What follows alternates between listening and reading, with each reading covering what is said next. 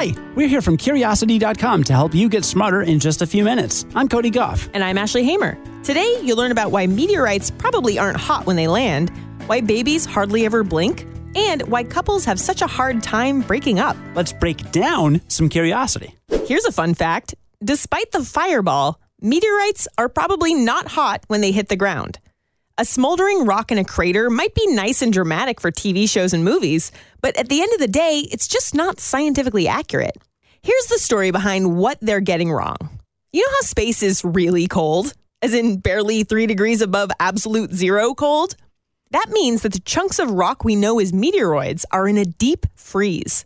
When a meteoroid starts hurtling through our atmosphere and becomes a meteor, you see a super bright glow. But it's not the meteor itself that glows, it's the air around it through something called ram pressure. That's the compression in the air caused by the meteor's forward motion. Compression makes air heat up, and that's why a falling meteor looks red hot. Of course, hot air does heat up the meteor, but for most meteors, that's only on the outside. The outer layers can get so hot that they melt, but they get blown off pretty quickly thanks to a phenomenon known as ablation. That likely leaves behind unmelted rock that's just warm at best. By the way, spacecraft actually use ablation to protect their delicate equipment from getting too hot. Modern heat shields are large, rounded surfaces that are covered in a material that's designed to burn off like the outer layers of a meteor, which leaves the cargo and people inside comfortably warm instead of molten hot. But back to why meteorites aren't ultra hot when they land. There's also the fact that although a meteor's speed peaks at thousands of kilometers per hour, all that air pressure slows it down quite a bit before it hits the ground. That gives the meteor and the air around it plenty of time to cool down. Once it lands and becomes a meteorite, it's probably a comfortably lukewarm temperature. One more thing to note is that there's never been a scientific survey involving many meteorite falls to see what condition they've been in when they land very few people have actually touched a meteor right after it landed. And while only those people can know for sure what temperatures are possible when they touch a freshly planted meteorite, for now, we'll go with the science that says maybe you shouldn't believe everything Hollywood shows you. No. I know, Men in Black may have lied to you. Our next story was a bit of a relief to me because I've always had this feeling that babies really enjoy staring at me. My weird running theory is that it's because I'm tall, but that doesn't make any sense. I mean, if you look different enough from all the other people that they've looked at, maybe that's true. I don't know. But the thing that's kind of weird is have you ever noticed that when they are staring at you, they don't blink? Oh, yeah. I've definitely noticed that. Yeah. So there's a reason for that. Whoa. And it's not just you and me that are noticing this. As it turns out, babies really do blink way less than adults do. One study from 1979 found that adults tend to blink about 10 to 15 times per minute while the youngest babies blink a little less than twice a minute. After infancy, the rate of blinking gradually speeds up until a kid turns about 14 years old, and that's when they start to blink at about the same pace as grown-ups. But here's the thing. No one quite knows why this is. There are a few hypotheses on the matter, though, so let's get into those. One is that smaller eyes need less lubrication. That would seem to make sense, because one of the main reasons you blink in the first place is to keep your eyes moisturized. The problem with this idea is that it's pretty much been disproven. A 2011 study found no relationship between the number of times a bunch of four month old babies blinked with the amount of exposed surface area in their eyes. So let's move on to the second hypothesis, which says that a baby's brain is too busy to bother with blinking. The basic idea is that because the babies are so new to the world, they're super interested in what's going on around them. That means babies are extremely focused on everything and their brains are working hard to take in all that info. As a result, blinking is a mere distraction. Adults also blink less when they're intensely focused on something, so there's a fair amount of promise to this idea. There's one other leading hypothesis, though, and that relates to brain development. Believe it or not, how much you blink is linked with your brain's levels of dopamine, which is a neurotransmitter that helps brain cells communicate with one another. As a result, blink rate has been used in adults to help identify certain medical conditions, like Parkinson's disease and schizophrenia, which are linked with having too little or too much dopamine, respectively. A baby might blink less because the dopamine system is still developing in their brain.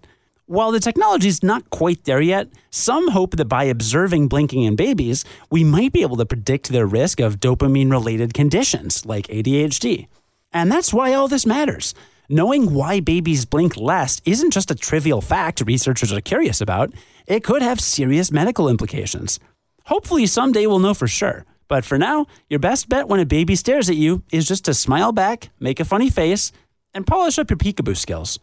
Today's episode is paid for by NHTSA. It can be a little frustrating, especially if you're in a hurry or running late, to find yourself at a railway crossing waiting for a train. And if the signals are going and the train's not even there yet, you can feel a bit tempted to try to sneak across the tracks. Well, don't.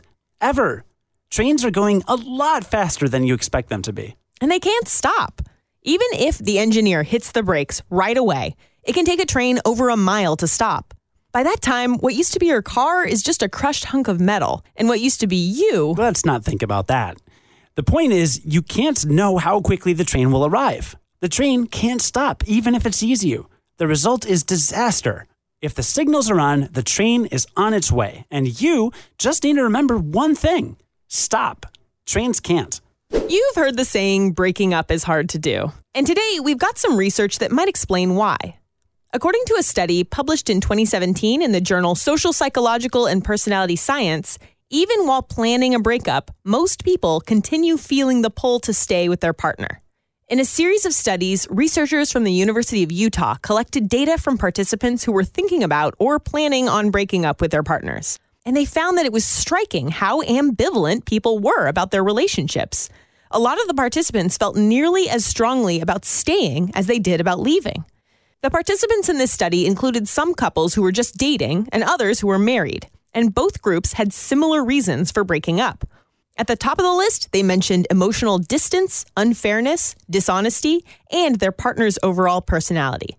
But when it came to reasons to stay, the two groups were very different. People in dating relationships wanted to stay for the good parts of their partner's personality, emotional intimacy, and how much they enjoyed being with the person.